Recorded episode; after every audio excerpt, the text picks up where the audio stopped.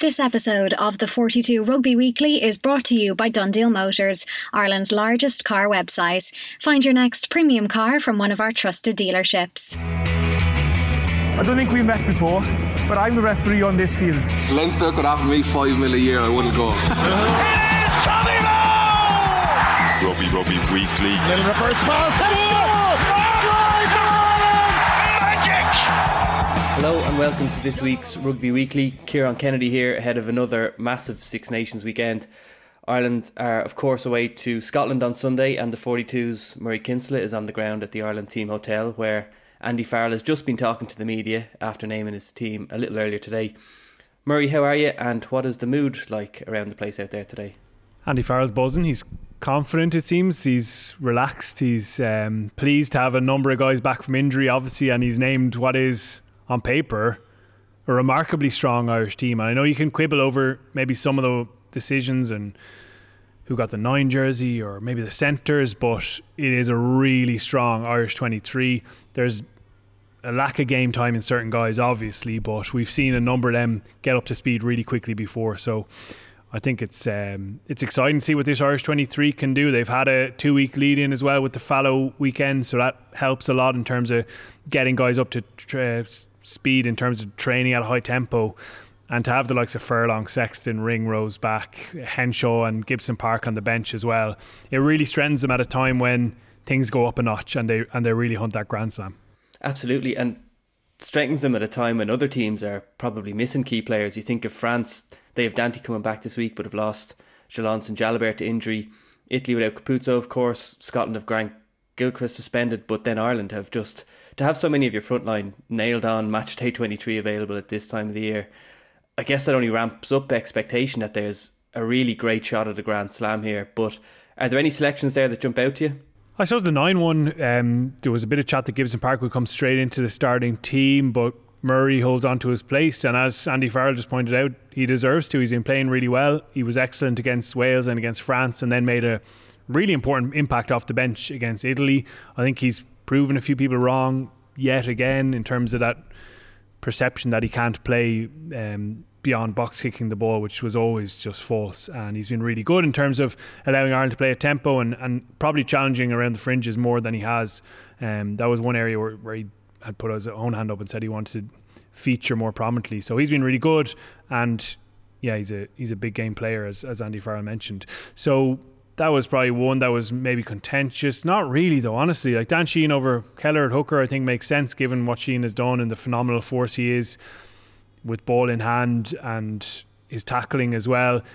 12 jersey goes to Bundee Aki. Stuart McCloskey's been carrying a calf niggle over the last couple of weeks, and that definitely didn't play in his favour. But I think even with everyone fully fit, in terms of him training fully for the last two weeks, it probably would have gone either to Aki or Henshaw anyway because of what they've done in Test rugby before. And, and listen, McCloskey's had great rhythm in the jersey and has proven himself absolutely as a top level Test centre. But Aki has done that over 40 times as well. And Henshaw covering in 23 um, gives them that incredible ballast off the bench. Uh, as I mentioned before, he looked really sharp in that open training session last week.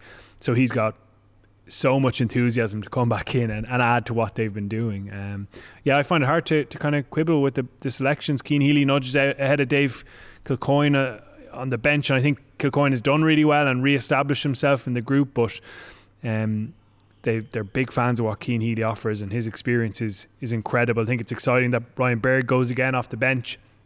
Given what he did in Rome, it was really phenomenal impact in in the end game there. Um, so yeah, it's a it's just an excellent 23. Honestly, it, it really is impressive when you look across all the the nations competing this weekend. You have to think it's the strongest going, um, and Tadhg Beirne is probably the only one missing from it in terms of of frontliners. It's it's a really nice position for them to be in. There maybe be elements of rust in terms of the opening exchanges. The weather forecast obviously obviously isn't great, but I think Farrell would be right to feel confident about what this 23 could deliver. The 42 Rugby Weekly is sponsored by DoneDeal Motors, whether it's luxury cars, seven seaters for a growing family, or making the switch to electric. Find everything you need at donedeal.ie. Murray, how big a boost is it to have Tadhg Furlong back in particular? Because obviously his absence was a concern before the tournament, but then Finlay Bealham stepped in so impressively. He's of course out for the final rounds, unfortunately. But even Tom O'Toole has provided such a positive impact off the bench Furlong obviously brings that power in the scrum, but in terms of what he contributes on the ball and open play as well, I suppose it's just really exciting to see him back in the team again. He's one of the very best, and I mean that across all positions when he's when he's at his best. And and maybe that hasn't always been the case. We we judge him to the highest of high standards, and he's had a bit of a disrupted time in, in, in rugby really over the last while. But when he is close to that peak, and when he gets going in a game and gets um, gets momentum behind him, he's very difficult to stop because he's he's a really rounded threat. He can carry with explosive power. He can tip on. He can tip in. He can sweep those passes out the back. He makes really good decisions. His work rate is obviously excellent off the ball to put himself into good positions in the first place. So he brings all that as well as that maturity and leadership that has really grown in his game. Maybe to the surprise of himself included. He probably never saw himself as that kind of figure, but he's been important for Ireland in that regard. So I think it's really exciting. It's brilliant that the last person who was in that jersey did so well. Finlay Bealham had three of the best games of his career, really established himself as an important part of Ireland's depth chart, and it was a big question mark. It has partly been answered now. I, think the fact that he played so well against South Africa in November and, and was really excellent, one of the best highlights in this championship, it really has answered that question. So that's brilliant. And, and as you mentioned, O'Toole's looked better than ever really in green. So it's an enviable position. And the fact that Furlong comes back now, hopefully up to speed straight away, but to, to peak maybe in the, the last round as well would be a, a brilliant place to, to be. So I think that's an exciting element of, of this weekend. Looking at the quality of those players that are coming back in and, and thinking back to the performance against Italy, what are you hoping to see now from Ireland this weekend? A longer purple patch, maybe, or two of them in a game, because so far they've they've had these really impressive spells in games that are enough to win, even if there's imperfections for, for the remainder of the game. I don't believe in 80 minute performances. I think you're always chasing it, but you're not going to get it. But if Ireland can have a, a longer spell where they're completely dominant and playing over the top teams, they'll be very, very difficult to live with. And um, if they can have two in, two of them in a game, it makes it even more difficult. Listen, Scotland have cohesion in their team as well, like the same backline again for the fourth game in a row. Obviously, there's change up front. You mentioned Gilchrist and, and the back row is rejigged a, a, little bit over the course of the championship, but they've got a real um, patch of form now that's been impressive. So they'll be absolutely intent on on stressing Ireland in a way that, yeah, France did at times, but not really consistently. And and again, Ireland were able to give themselves a little bit of breathing room by being excellent early on in the game. Um, so so yeah, I'm, I'm, fascinated to see what Scotland offer with a baying home crowd. It's a brilliant atmosphere in Murrayfield. They've got um, you know a, a, healthy enough squad and loads of guys who are in their very best form, I would say, as individuals, and that's what's driven a lot of the good stuff they're doing. They've got creative presences like Finn Russell. Their centres are really on form, as you wrote brilliantly in the, the members' newsletter this week on Tuipulotu and, and Huw Jones. They've been outstanding. Van der Merwe looks really difficult to tackle at the moment, and, and their forward pack is uh, punching probably above its weight, really. Um, so that's a, a brilliant matchup for, for Ireland. I know the record against Scotland has been excellent, but it's never been really comfortable, has it? Even if you think of what the first game of the Andy Farrell era where Stuart Hogg dropped the ball over the line, potentially that makes it a very, very different game. 2017 was obviously a difficult day, 2013 as well in, in Murrayfield. So there are recent enough reminders that this isn't a, a walkover by any means for Ireland. Yeah, it should be a cracker. Italy and Wales kick things off in Rome tomorrow. Short and sweet, are Italy about to make it back to back wins against Wales?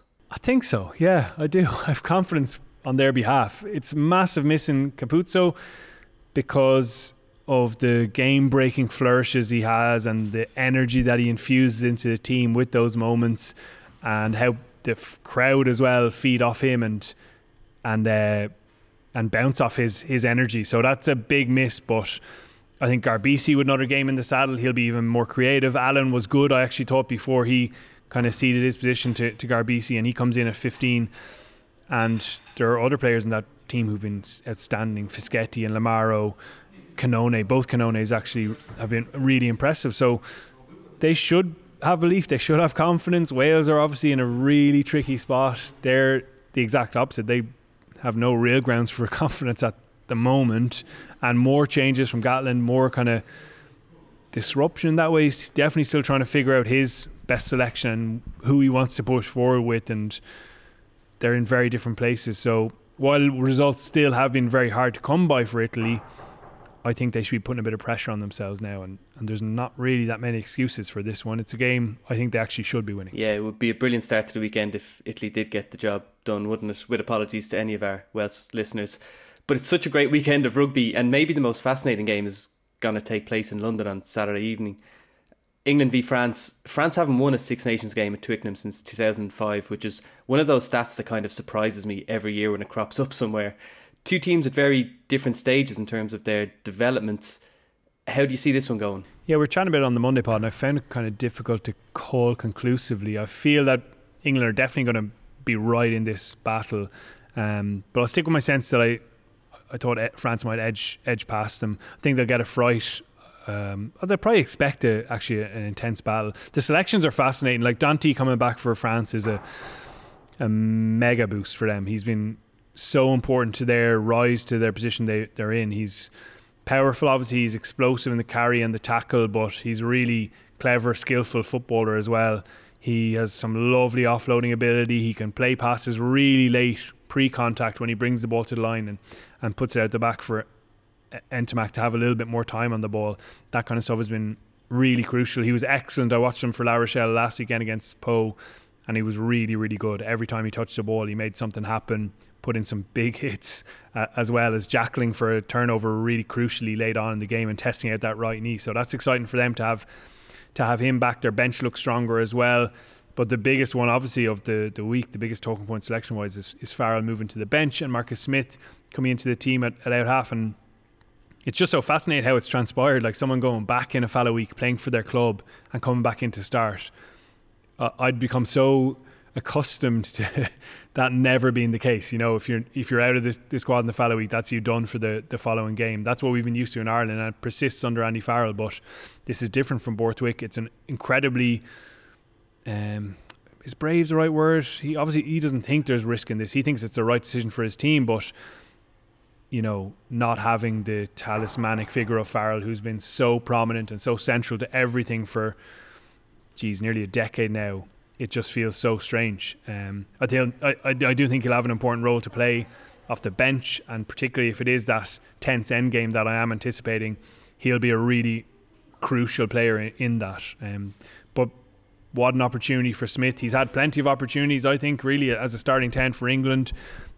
I personally would, would pick Farrell ahead of him. Um, if I was a coach, if I'm just watching a game for the sheer enjoyment, I do enjoy what, what Smith brings to it, but he probably hasn't done what what Farrell's done. Now he's a chance maybe to to go in a huge game against the French and reignite England's title hopes. I guess it's it's it's that's that's what's on the line for them. So it'll be fun to see how that one goes. Yeah, it'll be fascinating to see how Smith gets on. I know, I know you're under a bit of pressure because I can see you looking over your shoulder there, and we're a bit tight for time to squeeze everything in here. But the Ireland under 20s play Scotland tonight. Murray, by the time the 20s welcome England to Cork next Sunday, will they be going for a double Grand Slam? I think so. Again, I I think there's a real balance to that team, a really good array of qualities. And again, I used the word mature earlier on around Tadhg Furlong, but this 20s team is mature. Like they have an ability to kind of problem solve during games. Even in the Welsh game at the very start, it wasn't a good first half. Um, and they figured out a way to win even when they weren't at them at, at their best. They maximise their strengths in every game. I think they do it really well. When they sense a, an opening in, in that Welsh game, was it was up front and their power. Um, they go after it. They've got really good game drivers in, in Fintan Gunn and um, Sam Prendergast, who's you know th- that pairing has managed the game really well in terms of kicking and mixing it up. We know they've got really good handling skill and ability to to break teams apart with that kind of attacking intent. So yeah, I think they have all the tools to to send it to the last weekend. What an unbelievable weekend that'll be. Paddy's weekend, uh, you know, the big show on, on the Saturday and, and another big show on the Sunday. It points to Irish rugby being in a really good position. And even if this weekend doesn't go perfectly, they're both still alive. And, you know, there'll be a there would be a deflation if, if Grand Slams aren't on the cards, but championships as well aren't all that common. So um, there's a huge amount to play for. But I think both sides really have all the reason to to go with an expectation on themselves this weekend and to go with a belief in themselves this weekend. It's going to be a big one. Great stuff. That is the exact answer I was hoping for, so we could sign off on a high. we'll leave it there for today. Thanks for all that, Murray, and enjoy your weekend. Flying out tomorrow? Flying at 6:20 a.m. tomorrow morning, so can't wait to get over and get stuck in. We'll have updates from captain's run, etc. And it's going to be a whopper of weekend. Can't wait to see some of the fans over there as well. Nice one. Enjoy it. Murray will be back on Monday with Gavin Casey and Bernard Jackman to dig into all the weekend's action. It's members.the42.ie if you want to sign up for those Monday pods. But until then, take it easy, wrap up warm, and enjoy your weekend. This episode of the 42 Rugby Weekly is brought to you by DoneDeal Motors, Ireland's largest car website. Find your next premium car from one of our trusted dealerships. Drivers got names for fill double barrels. He spits out, breathes out, only smokes carols. He's refreshing the world in mind, body and spirit. Mind, body and spirit. You better hear it and fear it. Oh, that's the spirit. Saying sister, sister, how I miss you, miss you. Let's go wrist to wrist and take your skin off on with this man.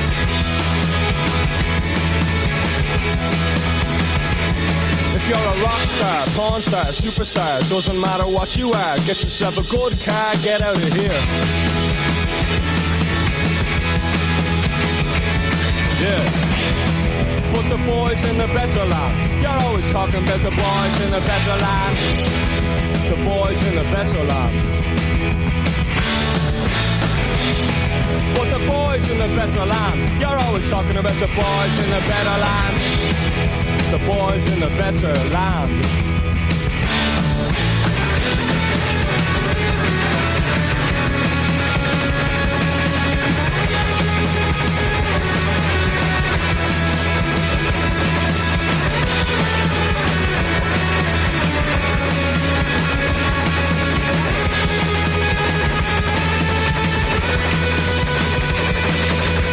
Driver's got names to fill two double barrels. He spits out, breathes out, only smokes carols.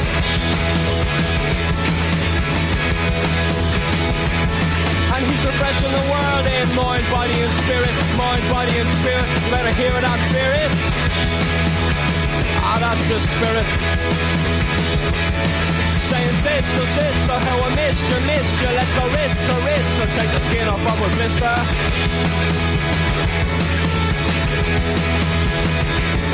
If you're a rock star, porn star, superstar, doesn't matter what you are, get yourself a good car, get out of here. Yeah. Put the boys in the better land. You're always talking about the boys in the better land. The boys in the better land. But the boys in the better land. You're always talking about those boys in the better land. The boys in the better land.